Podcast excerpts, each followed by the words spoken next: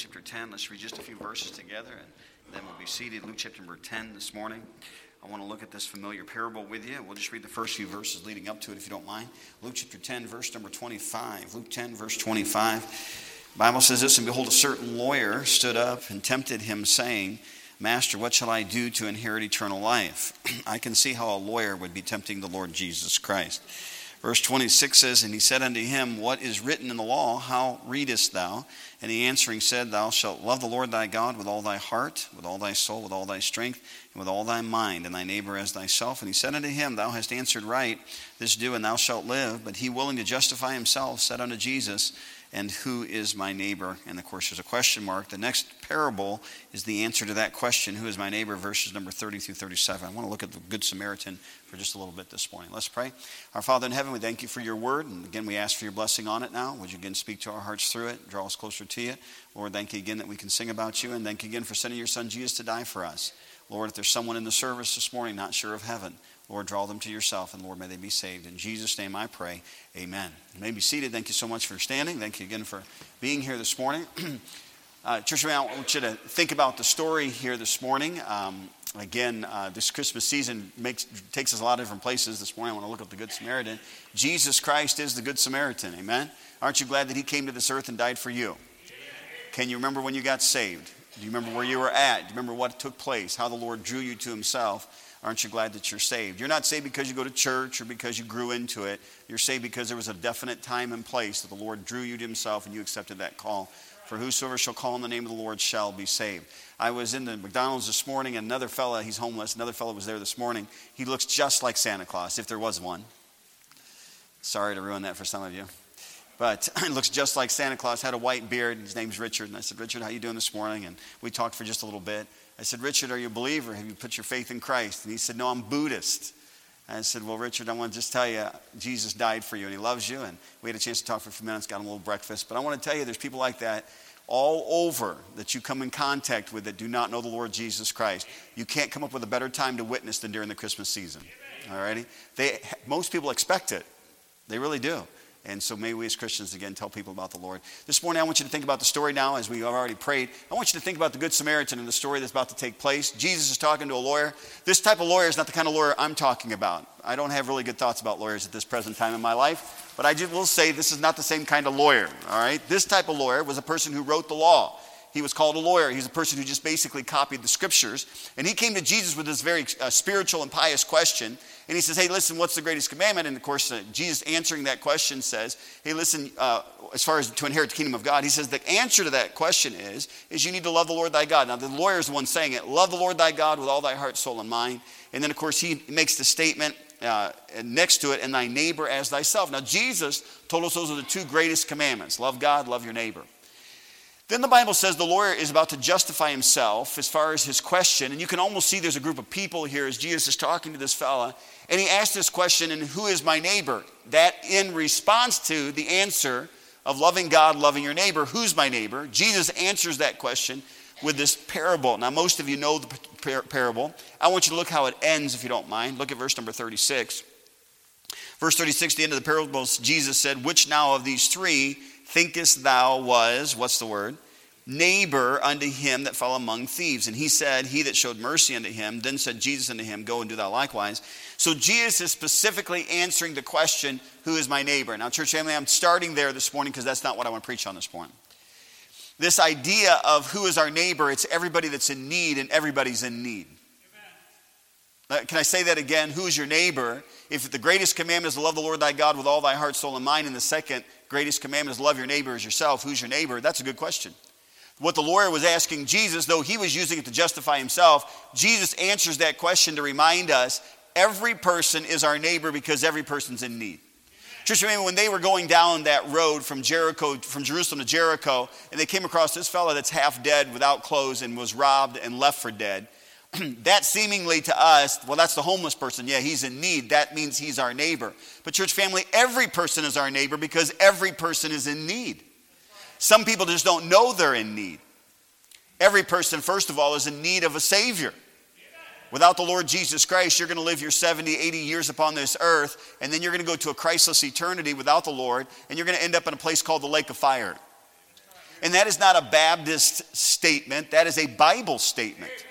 Revelation chapter 20, verse number 14. The Bible says, in death and hell were cast into the lake of fire. This is the second death. We understand from the scripture that without Christ, we can't get to heaven. Hey, putting a suit on is not going to get you to heaven. Living a good Christian life is not going to get you to heaven. The only thing that gets you to heaven is Jesus. Now, I know that we're on the same page this morning concerning that, but can I just tell you there's a lot of people that are in definite need, and I want to tell you what the need is. They're without the Lord Jesus Christ. There are other people that are in need. Church, mean, there are people who are saved, they're not growing as a Christian. When they got saved, their name was written in the Lamb's Book of Life. They have a home in heaven that the Lord has prepared for them, and they again uh, have spiritual gifts that God's given them, but they're not being edified. They're not using that their gifts to edify others. They're not being the Christian influence. They, they need us. Amen. And so God says, hey, listen, I want you to go and do that likewise. I want you to take care of. It's interesting that that phrase is mentioned twice in your Bible. Would you look at it again? I know we're jumping around. Lord permitting, we'll read the whole story, but look at verse number uh, 34. The Good Samaritan, and he went to him and bound up his wounds, pouring in oil and wine, and set him on his own beast, and brought him to an end, and took care of him. In verse 35, the phrase is mentioned again. And on the morrow, when he departed, he took up two pence and gave them to the host and said unto him, Take care of him. Church, do, you, do we really care about people? Can I tell you that Jesus cared about you? He's the Good Samaritan. Hey, did you know that you're saved because Jesus came to you? Do you know that you're saved because Jesus, through the Holy Spirit, drew you? I want to tell you it's not an accident. Many of you this morning are church members, and many of you that are visiting, you've again displayed or shown or said your faith in the Lord Jesus Christ. And I'm thankful this morning that you're saved this morning. But the truth of the matter is, he said, Go and do thou likewise. Are you with me this morning? Amen. Who's the Good Samaritan in the picture here? Who's the Good Samaritan? Jesus Christ. I'll ask the question again now that you have the answer. Who's the Good Samaritan in the story? It's Jesus Christ. And Jesus said, Go and do thou likewise. What Jesus was saying, what I've done for you, go and do for somebody else. I mean, all of us have people that we come in contact with, and God wants us to take care for them. You know, we're talking about in our Sunday school lessons this idea of love, and of course, we just finished the fruit of the Spirit in the very first one. The fruit of the Spirit is love. And I can't get out of my mind that the definition for love is a divine concern for others, divine being God, a God concern for others. Church, I mean, we have that kind of concern when it comes to our husband, our wife, our children. But what do we really have that divine concern for others when it comes to other people? Well, they've got people to take care of them. No, wait a second here. Every man's your neighbor. So God's saying here, He said, listen, I want you to have what I had in the story. Again, we picture the story this morning. In the story, we have this man that was going from Jerusalem to Jericho. And the idea is, is that maybe he was coming back from worshiping the Lord. He's coming back from the temple. He's, he's on his ways on this particular road. And as he come down this road, maybe it was a road where there was nobody. Maybe it was that time of day where it was just him, but there were obviously thieves, plural. And these thieves came, and the Bible says that they took him and they left him for dead. They, they beat him. The Bible says they took his clothes from him. Whatever baggage or things that he would have had. They, they stole those things. The Bible says they left him for half dead. The Bible continues to tell us that two people are going to come along. First one being a priest, the second being a Levite. The priest comes along, and the Bible says that when he saw him, he went basically around. He went around him and did not come to him, did not try to help him. The Bible says the same thing happened with the Levite. But then the Bible says a good Samaritan came. We call him the Good Samaritan. He's in the scripture called the Samaritan. But the Samaritan comes, and again, there's a reason why he's called a Samaritan. A Samaritan was a half breed. A Samaritan was really half Gentile, half Jew. It was those that had came back to Samaria, and uh, again from uh, Assyria, and they had married Jews that were there in Samaria, and they were called Samaritans. That the Jews had no dealings with the Samaritans. They were half breeds. There was a racial thing there, if you would like to say it that way. But the Samaritan comes, and we look like the story, as Jesus is telling the story to the lawyer and those around him, that that was probably a Jew laying there because he's talking to Jews. Samaritan came and helped him. Again, many action words in there that talk about what compassion does, not just what compassion says. Church, man, I want you now to read the story with me, hopefully you have the picture in your mind as we read this short parable in verse number 30, Jesus says this in verse 30. And Jesus answering said, A certain man went down from Jerusalem to Jericho and fell among thieves, which stripped him of his raiment and wounded him and departed, leaving him half dead. And by chance there came down a certain priest that way, and when he saw him, he passed by on the other side. And likewise a Levite, when he, when he was at the place, came and looked on him and passed by on the other side. But a certain Samaritan, as he journeyed, came where he was. And when he saw him, he had compassion on him, and went to him and bound up his wounds, pouring in oil and wine, and set him on his own beast, and brought him to an inn, and took care of him. And on the morrow, when he departed, he took out two pence, and gave them to the host, and said unto him, Take care of him, and whatsoever thou spendest more, when I come again, I will repay thee. Which now of these three thinkest thou was neighbor unto him that fell among the thieves? And he said, He that showed mercy on him. Then said Jesus unto him, Go and do thou, do thou likewise. Church family, if we were going at the literal sense of the story, we understand that a parable is what we would call an earthly story with a heavenly meaning. It was Jesus telling something they could relate to to be able to teach a spiritual principle, all right? If you're with me so far, would you say amen? amen. All right, I want to make sure you're with me this morning. I want you to think about what Jesus is doing here in the parable in the literal sense of the parable. Church, I mean, there are different people in the parable, and I think most of them you know who they represent. We understand that when Jesus said that these man that was left for dead, this certain man, it's a picture of mankind, it's a picture of us. We also understand when the Bible says that there were thieves that came and stole all that he had and left him for half dead, we understand that to be Satan. The reason we understand that to be Satan is because of John chapter 10 and verse number 8, 9, and 10, when Jesus talking about the sheep and how the sheep hear his voice and how the thieves come to kill and destroy. Who is the thief? The thief is Satan himself. Just I mean, we understand the, the picture that we have here is that the person lying half dead is you and I before we got saved because the Bible says that we are dead in sin. Amen. We also understand that the person that's laying there half dead is a picture of a person who's lost because of the verse we quoted earlier of Revelation 20, verse 14. And death and hell were cast into the lake of fire. This is the, not the first, second death. Half dead. We understand that without Christ, we are already half dead, and that if a person dies without Christ, then they become all dead. Aren't you glad you're saved this morning? We also understand that the picture of the thief, of course, being Satan. We also understand that the picture of the priest and the Levite, what is that picturing when Jesus is talking to these Jews? Well, the priest and the Levite, what were they?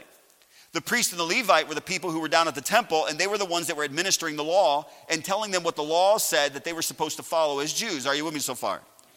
We understand that a half dead person, a person who's alive physically but dead spiritually, cannot be saved by the law.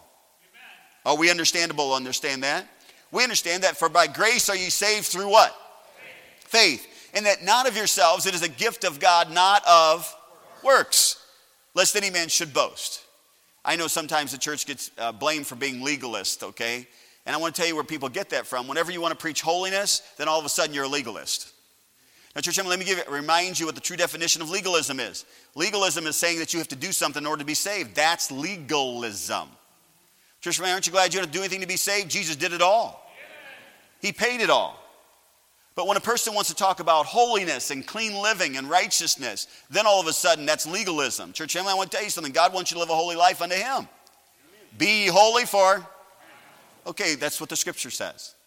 Now follow me for just a moment here. Again, the true picture of this particular passage is the person that's half dead. That's the person who's lost. the thief that's come, that's Satan the, the uh, priest and the Levite, that's a picture of trying to get to heaven through works and, and through obeying the law. The Good Samaritan. Picture of Jesus Christ. How Jesus had compassion on us and showed mercy upon us. Church family, Jesus didn't have to come to this earth. He was living in heaven on a throne of glory next to God the Father, and yet Jesus came in the form of man. Why? Because he had compassion on mankind. For God so loved the world that he gave his only begotten son. Jesus loved us. So God sent his son Jesus, and Jesus, the Samaritan, the good Samaritan, came to where we are, who was half dead in our sins, had compassion on us. Would you look at your Bible again at that one verse in verse number 34, what did the Good Samaritan do? Of course, he came to him, verse 34, and went to him and bound him, bound up his wounds, pouring in oil and wine, and set him on his own beast, and brought him to an inn and took care of him. Now, I, I don't think a parable has to have an answer for every statement inside the parable. And sometimes I think people produce false doctrine by trying to make everything represent something. Jesus was using a story that people could relate to. But I think there's several things in the story that we can also say about uh, oil and wine, picture the Holy Spirit. You talk about how he bound up his wounds. We're wounded in sin, and how God, his forgiveness and his pardon, cleanses us from all unrighteousness. A picture of Jesus and what he does for us and how he saved us. It's interesting in verse 34, 35 how he came to the end and gave him two pence. And of course, in the scripture, a pence was a day's wage, and how Jesus paid the price for our sin so that we could live. But, church, I, mean, I want you to think for just a few moments this morning about the story here. And I think that's a true interpretation, but I want to just make some application this morning, if you don't mind, as we look at this particular story of the Good Samaritan. I feel like there's three main thoughts that are in this particular story and some of them overlap with interpretation, but I want to just mention them to you again this morning. Church, man, when you look at the story, there's three things I want you to notice. I want you to notice the man, I want you to notice the priest and the Levite, and I want you to notice the Samaritan. I want you to notice the, what Jesus is trying to teach these that are around him, the lawyer and these others that are listening, is Jesus is trying to teach the principle really of salvation on how we're saved. And I think that's the literal part of this. But I want you to notice the first of all is the condition of the man. I want you to notice in verse number 30 what took place again in verse number 30. It says, And Jesus answering, a certain man went down from Jerusalem to Jericho and fell among thieves, which stripped him of his raiment and wounded him and departed, leaving him half dead. Church family, the condition of the man is definitely the picture of a lost person, a person who's without the Lord Jesus Christ. The Bible says that when he that he fell, as, as, as it's mentioned here, fell among thieves. Church family, what does Romans chapter 5, verse number 12 say? Wherefore, as by one man sin entered into the world, and death by sin, and so death passed upon all men, for that all have sinned. Who was the first man to fall? Adam, Adam was. Just I mean, that picture, the condition of that man, is a picture of you and I. There was a fall. What was the fall? The fall of man when he sinned in the garden. And then there's been sin ever since in our lives. Wherefore, is by one man sin entered into the world. That was Adam. And death by sin. When he sinned, God says, okay, now you're out of the garden. Now you're going to begin to die. Now, what's the condition of all mankind that are around us? Church family, every person is going to die one day. And it's the importance of getting the gospel to people is whether or not they'll live again with God. We understand that there's an eternity, but sometimes we fail to understand the eternity for others is a lake of fire, while the eternity for us is eternity in heaven, of course, with God on this earth as well. We understand, but do we think about the condition of man? stripped and wounded and half dead, lost in sin. They cannot care for themselves. Ephesians 2, verse number 1 says, And you hath he quickened. Talking about those who are saved. The word quicken means alive. And you hath he quickened who were dead in trespasses and sins, even when we, when we were dead in sins, hath quickened us together with Christ. By grace ye are saved. Listen, uh, if you're saved as a young person, I made a profession when I was five, got saved when I was 11, understood it.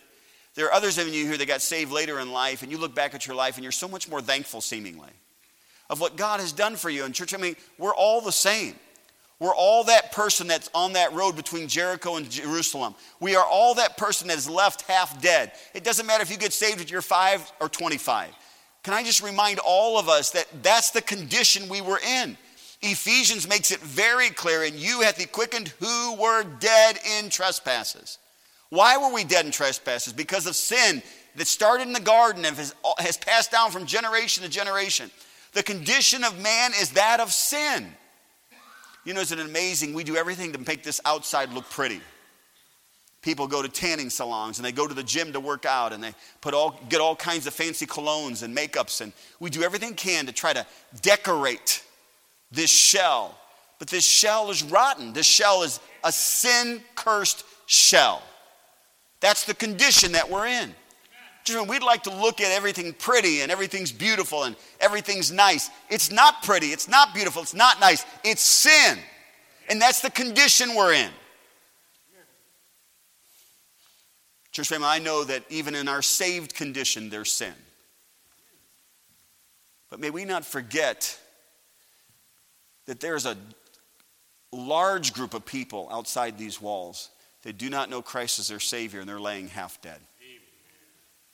They are one step away from going to a Christless eternity and be forever separated from God while we get to enjoy the streets of gold and the pleasure of being with the Lord forever. There are people who don't know Christ. When Jesus said, Go and do thou likewise, he was saying, You should be the Good Samaritan. Taking an interest in people who do not know Christ as their Savior. So the condition of man is one of lost, one who's not saved. I want you to see, second of all, not only the condition of, of this man, but I want you to see, second of all, the complacency of the priest and Levite. It's interesting how both these, very similar, walked right around the man. Look back at your Bible in verse number 31. The Bible says this And by chance there came down a certain priest that, that way, and when he saw him, he passed by on the other side. And likewise a Levite, when he was at the place, came and looked on him and passed by on the other side. Now, church, I mean, I know and you know that this really is a picture when he's talking to these Jews that are around him. Jesus is trying to say, hey, the priest and Levi couldn't help him anyway because it's not the law that saves. But just I mean, really, the application I think is even more clear because of the word mercy and the word compassion is that they should have done something. Have you noticed that, and I think it's been more so since COVID, but have you noticed that people do not want to talk to people? I'm talking about just in our daily lives. I think sometimes that carries over to churches. If you're not careful, that, that should never happen. Church, let me look at me this morning. You ought to talk to people. And don't use the excuse, I'm not built that way. You're a Christian. You've got the Holy Spirit that dwells inside of you. You don't have to be built that way to say hello or good morning or how are you today. That's what Christians do. Can I tell you that in our society today, just try it. Go to the grocery store and try to look people in the eye. If you pass somebody and try to look in the eye, I guarantee you, you won't get past two or three people, and this is what's going to happen. When you look them in the eye, they're going to go. Amen. They're going to get busy with their phone. They're going to act like they're looking at something on the shelf. People do not like to make contact with people anymore. Now, can I just tell you that there are a bunch of people that are half dead? We have to make contact with people. Are you with me this morning? We have to make contact with people. Church, I this is a Sunday morning message, and I'll definitely hurry things along, but I want to talk to you for just a moment here. I want you to think we're coming up on a new year. I think you should make New Year's resolutions. I know that most people do not. Uh, less than 50% of people in the United States make a New Year's resolution, and less than 8% of people keep them. And I think the reason people do not make New Year's resolutions is because 8% only keep them, that people get discouraged with, well, I'm not going to keep them anyway, so why, why should I strive for something? Now, I want to tell you something. You strive for nothing, you'll hit every time. But if you strive for something, you're going to at least make a partial effort to be able to hit that goal, which is going to be farther than what if you would not have made it at all. Now, Lord permitting, we'll have messages on New Year's resolutions, and that's not the th- thought this morning. Follow me this morning, church family. I feel like that the Heritage Baptist Church has done less now than we ever have before in comparison to what we've done in the past. Now, God says it's not wise to look backward, it's only wise to look forward. Now, we're about to start a new year, and I want you to start contemplating right now what are you going to do this year more than what you're doing right now? I want to tell you something COVID kicked us out of the prison. There was at least 12 to 15 people or more people than that that went to the prison on a regular basis or, uh, that, that were able to minister. When you knock that out and you don't replace that with something, can I just tell you that hurts you spiritually?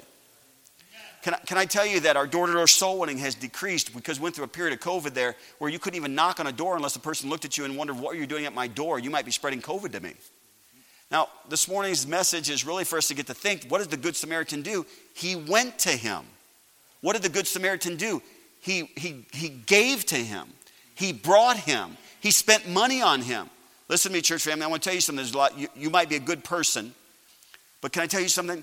Good people is not the same as what Christian people. There are a lot of good people who are lost, but you know what Christian people do? Christian people think about the eternity of life. What am I doing that Christ is pleased with, and what am I doing to help someone get saved? Now, we're about to start a new year, and I want to tell you, I want you to start thinking about what you're going to do in the new year, and there are going to be, there are going to be opportunities that you're going to have to be able to choose from as far as where to get involved. Church, I mean, discipleship. There are, there are several people sitting in the auditorium right now. They need somebody for you to sit down and just walk through a Bible study with them. It helps you, it helps them. You meet one day a week, you spend 30 minutes together. You, you make a friendship with somebody, iron sharpens iron. You both get to study the Word of God, and it helps you and it helps them. Somebody needs to do that. Anybody can go to McDonald's and spend 30 minutes together. There are some of you in here that you've stopped your soul winning completely. I want to tell you something. I don't think everybody, I don't think you should have to feel, now this is me speaking, I don't feel like you have to feel under conviction because you don't come out to a church soul winning, but you should definitely feel under conviction if you don't tell anybody about the Jesus Christ. Amen. You're saved. If, if soul winning's hard for you, there'll be opportunity for visitation. An opportunity when a person visits this church that you can go represent the church. You're going to take them a present to them and say, Thank you for coming to our church, answer any questions. You can do that. There's opportunities that are going to be happen when it comes to the building and, and grounds and this church building and, and, as well as the other churches that we've planted as far as being able to build. The upstairs needs to be finished. And I want to tell you something, it takes skilled people that know drywall, electrical, painting. Can I just tell you, everybody needs to be involved somewhere, somehow. Why? Because that's what Samaritans do. We're the person that was half dead that Jesus Christ saved, and He wants to go, us to be able to minister to others in the same fashion. Church, we have bus routes, and we don't have the college. This will be the last year that I'm to, I think that I'll have most of my college students around. I got four or five left that are trying to finish up.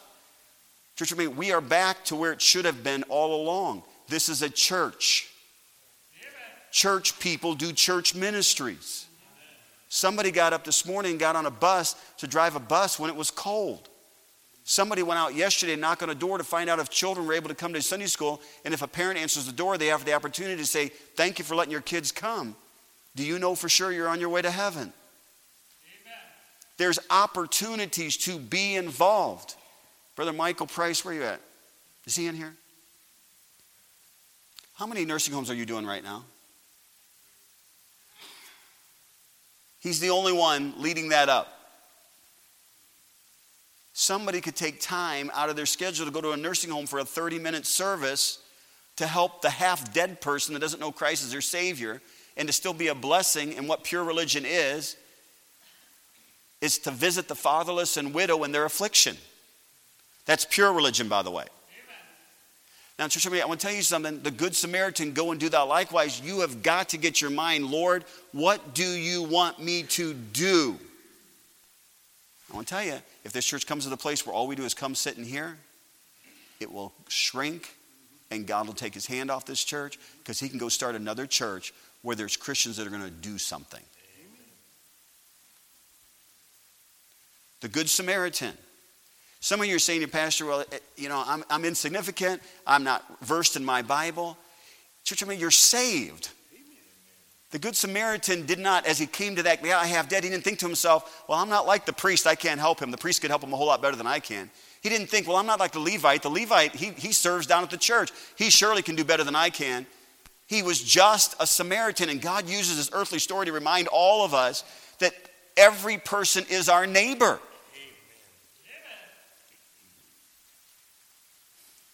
Listen, you that have young children, I'm going to tell you something, you better train them now. You better train your children now that when they come to a church service, they're just to go shake hands with everybody. You better train your children now that when a bus kid comes and their parents aren't allowed to come with them, that you go sit with them and you, you have your Bible in hand and you pay attention during the service and you try to help help them. This isn't just about you. There's, I want to tell you something that's important. If you've got kids, as they get older, is put them on a bus route. Let them go to those bus kids' home and see how much, how God's blessed them in comparison and how God can use them to be a blessing as well as get the gospel to people. What is that doing? It's being a good Samaritan. Church, I mean, there's enough religious folk out there. Maybe some of those religious folks are saved so as by fire, and they're saved and they're on their way to heaven, but they're not doing anything for the cause of Christ. This is not a guilt trip tonight, this morning. This is the story of the Good Samaritan that two people were complacent about a person that was in need, and they just walked right on by them. I was talking to Rody this morning. He's my. I'm trying to get him to come to one of my, one of the uh, services here. And uh, so anyway, so Rody and I were sitting out. I, saw, I got him breakfast this morning. So anyway, I was talking to Rody, and Rody, he's uh, he's bald and thin, and he's weird, and he's homeless, and. But I was sitting there talking to him, and there's three these three well-to-do guys. One of them is a computer programmer because they always come in on Sunday morning, so I know a little bit about them. but uh, when I started talking, Rhodey sat down and I started talking to him. Their, their conversation hushed. And I know, I, in my mind, I think, they're thinking, what do you have anything to do with him for? There's another fellow this morning that was sitting in a corner. I don't really know him. He was a black fellow. His head was on the table and he was homeless. But uh, I asked Rhodey, I said, Rhodey, who is that guy? I have no idea who he is. Church, there's people that you work with, they're not homeless, but they're without Christ. There's people that you're going to pass and they seemingly don't want to have anything to do with you. And if you're not careful, you're going to put a shell up. Well, if they're going to act that way toward me, then I, then I, don't, have to, I don't have to act toward them. But can I tell you something? They don't know any better. You know where you're going when you die. Amen. You have a Holy Spirit inside of you. They don't have that. Do not become complacent about people. And it's not just the half dead fella, it's the saved fella. Do not become complacent about what's going on in their life. People are important. God's people are important, especially unto him who are the household of faith. I, don't, I won't take time. I'm not trying to embarrass you this morning, but there's some of you in here. There are people inside this auditorium, you don't even know who they are. You don't, have, you don't have the foggiest idea what their name is.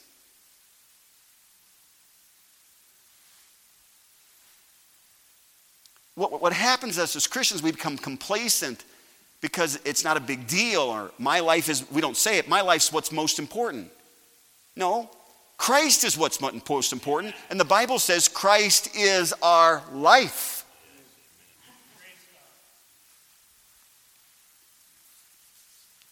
I've said it a thousand times, and I, I believe with all my heart.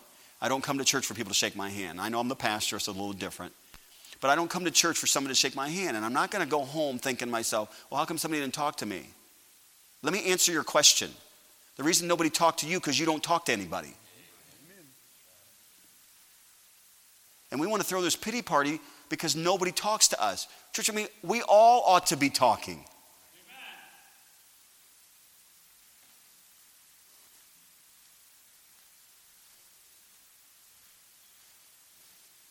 Taking notes? Come here. Come on, She's taking notes. She's not, she's not in trouble. You take a lot of notes. You take you copy all the messages? Good job.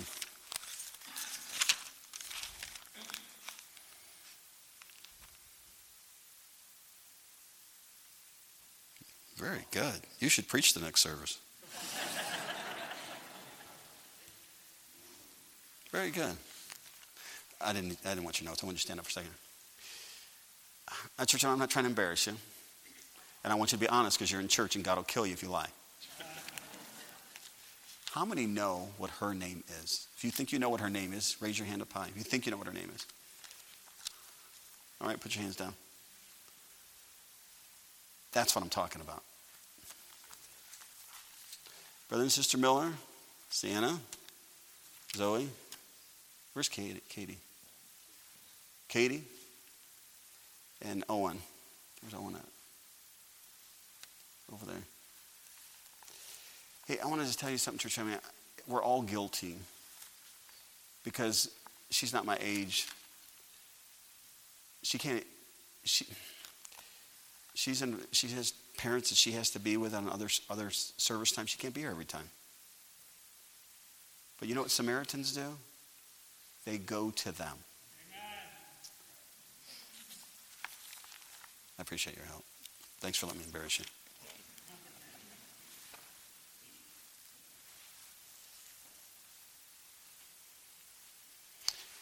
Condition of the man, complacency of the Levite and the priest, and last of all, we see the compassion of the Good Samaritan.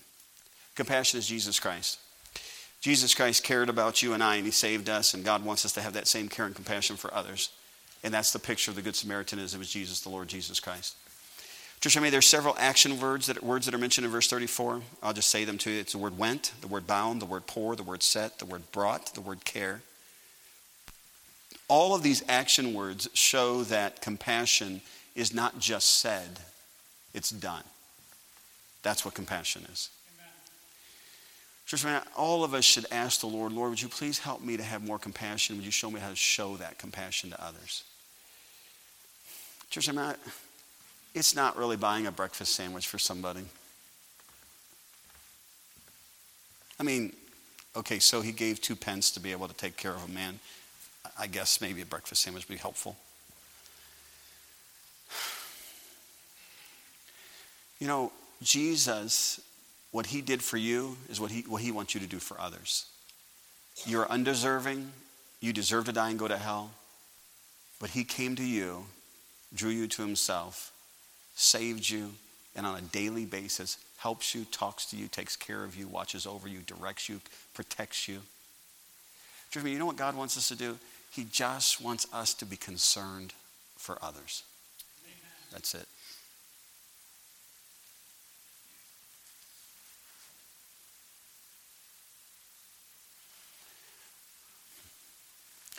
You know, I'm very careful about what I say here, but you know, recently I had somebody tell me that a person who used to come to this church not here because somebody forgot them and didn't think of them. And you know, truthfully, church family, those things happen. Any way you look at it, those things happen. You know, hindsight's 2020. You wish you could do things differently sometimes. Mrs. Flowers, is she in here? Is she in primary church? Brother, Mrs. Flowers had to correct me later if I'm wrong on this, but Jamie went to college, and um, I don't know if at all the story falls out quite like I'm telling. I, I, I think so, as far as I remember. But